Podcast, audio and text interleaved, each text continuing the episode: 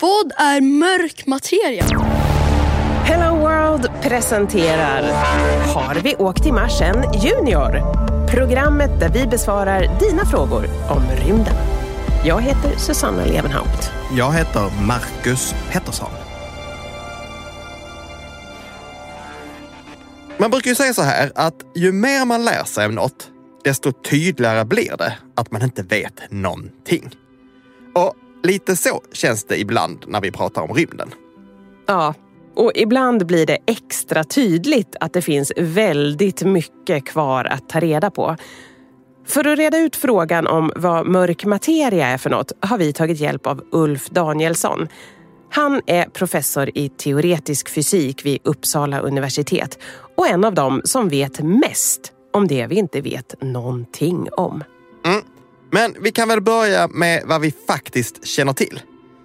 Ulf, vad består universum av? Ja, alltså man, man kan ju se, se, se omkring sig och sådär. Vad består världen utav? Ja, vad vi vet sedan ganska länge är att det finns atomer. Atomer och molekyler som bygger upp egentligen allt det som finns här på jorden och faktiskt är det det som stjärnorna också består utav. Så all den här vanliga materian som man kan säga eh, som man har studerat under, under egentligen tusentals år. Allt detta är inte riktigt allt vad universum består utav. Utan allt det vi ser och allt det som stjärnor och planeter består utav är bara en liten del. Och så finns det en mängd okänd materia och energi som man ingen aning om än så länge vad det är. Men man har funnit en massa tecken på att den måste finnas där. Och det är den mörka materian och den mörka energin. Men ledtrådarna till den, de är ganska svåra att hitta och det har att göra med hur, hur galaxerna rör sig ifrån varandra, hur universum utvidgas sen Big Bang för en massa miljarder år sedan. Om man följer den utvecklingen, då ser man att det måste finnas mer materia än den som syns. Hur definierar man materia? Ja, alltså egentligen är det väl så här att eh, materia eller energi om man så vill kan ta en mängd olika former. Och eh, här på jorden så finns det ju i form av atomer som bygger upp allt det som finns omkring oss. Vi, själva och stenar och vatten och luft och alltihopa det består av atomer. Men eh, sen kan också materian och energin ta andra former i form av värme och ljus och, och, och eh, andra typer av fenomen också. Alltihopa det här är egentligen det som vi kan betrakta som det universum består utav. Men så finns det kanske också nya former och det är just den mörka materian och den mörka energin.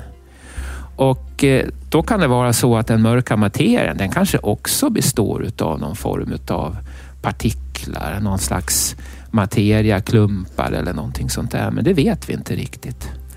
Och den mörka energin, den är nog ännu mera konstig egentligen. Det är inte säkert att den egentligen består av några partiklar eller någonting sånt där. Utan det är alltså det är någon form av energifält som finns överallt. Lite liknande som elektriska och magnetiska fält och så. Okej, okay. så vi vet att det finns mer än vad vi har sett och definierat hittills. Och det kallar vi för mörk materia. Men vet vi hur mycket mörk materia det finns i universum? Ja, jo, men det kan man. Det, man, det, det är det enda, enda man egentligen riktigt säkert vet om den och lite grann vilka egenskaper den har och så.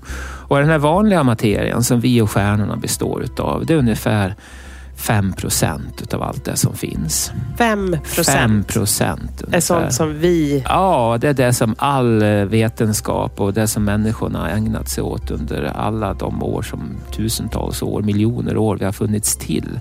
Så är det bara just denna lilla del, de här 5 procenten som vi har någon kunskap om. Resten, 95 procent, är okänt. Och eh, då är det ungefär 25 procent som svarar mot den mörka materian. Och den skulle kunna vara någon, igen, alltså någon typ av partiklar. Alltså inte, inte vanliga atomer och inte det som finns i atomerna heller, utan några nya typer av partiklar. Och det är ungefär 25 procent. Och det verkar som att den kan samlas i stora moln som finns runt alla galaxer. Och det är alltså mycket mera, i varje galax är det mycket mera mörk materia, okänd materia, än vanlig materia. Men ungefär 25 procent utav allt det som finns. Och 25 plus 5 det är 30 procent och resten 70 procent det är den mörka energin. Och det enda man egentligen vet om den mörka energin det är att den får galaxerna att röra sig allt snabbare ifrån varandra. Så att det är någon slags energifält som skjuter på galaxerna så de rör sig snabbare och snabbare. Egentligen så borde de ju bromsas upp av tyngdkraften. De har slungats iväg då sedan Big Bang. Men då borde tyngdkraften bromsa då, så att de rör sig långsammare ifrån varandra. Men då finns den här mörka energin som skjuter på egentligen istället. Och faktum är att det är nästan det enda vi vet om den här mörka energin. Att den finns där och gör just det. Och för att den ska kunna åstadkomma den här effekten så behöver den utgöra ungefär 70 procent just nu utav allt det som finns. Det är alltså bara 5 procent av universum som består av sånt som vi vet vad det är.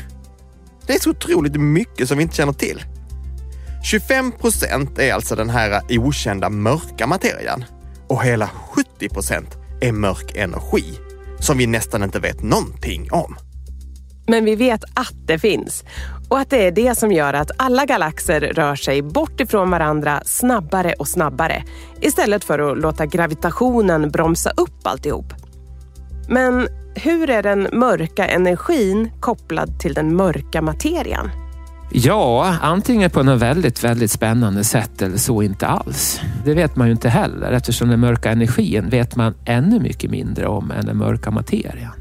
Så att det enda man vet om den mörka energin det är att den jagar på galaxernas rörelse. Den ökar hastigheten i universums expansion. Så när universum föddes för nästan 14 miljarder år sedan, då var det först ett eh, väldigt tätt moln utav, eh, ja inte gas egentligen, utan det var vad man kallar för plasma, för alla atomer var sönderslagna. Så att det var bara elektroner och protoner och sånt där som for omkring. Men sen när universum blev 300 000 år gammalt, ungefär 300-400 000 år gammalt, då blev det så kallt, några tusen grader, att de första atomerna kunde skapas och då blev universum också genomskinligt. Och det var ungefär vid den här tiden som några, ja, några hundra miljoner år därefter som de första galaxerna bildades. Men sen under de första årmiljarderna, eh, galaxerna rörde sig, fortsatte förstås att röra sig ifrån varandra. Väldigt hög fart i början. Men tyngdkraften bromsade upp den här rörelsen så att de började röra sig allt långsammare och långsammare. Men sen för ungefär säg, fem miljarder år sedan, då var det som att universum liksom kvicknade till igen. Och galaxernas rörelse började istället accelerera och farten började att öka. Och skälet till det här det är att vid den tiden då hade den vanliga materian blivit så gles och tyngdkraften mellan galaxerna så pass svag att den här mörka energin som har legat och lurat i bakgrunden där plötsligt fick överhanden.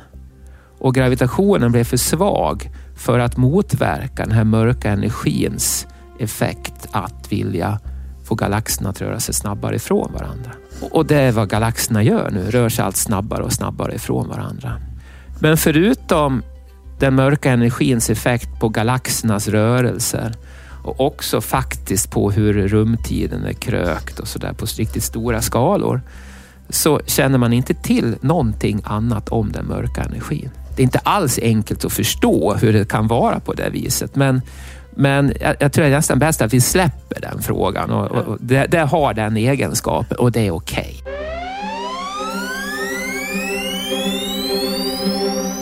Ja, alltså skönt att det är okej att inte förstå det här helt och hållet. För det där med rumtiden som kräks är något som i alla fall jag tycker vi ska lägga åt sidan en stund och ta upp någon helt annan gång. Ja, just nu nöjer jag mig med att helt enkelt acceptera att mörk materia och mörk energi finns. För att det måste finnas. Och det känns faktiskt ganska spännande att tänka på alla nya upptäckter som det här öppnar upp för framöver. Mm. Vill du veta mer om universum, galaxer och stjärnor? Gå in på helloworld.se och klicka dig vidare till den här podden. Jag heter Marcus Pettersson. Jag heter Susanna Levenhaupt. Har vi åkt till Marsen Junior produceras för Hello World i samarbete med Rymdstyrelsen.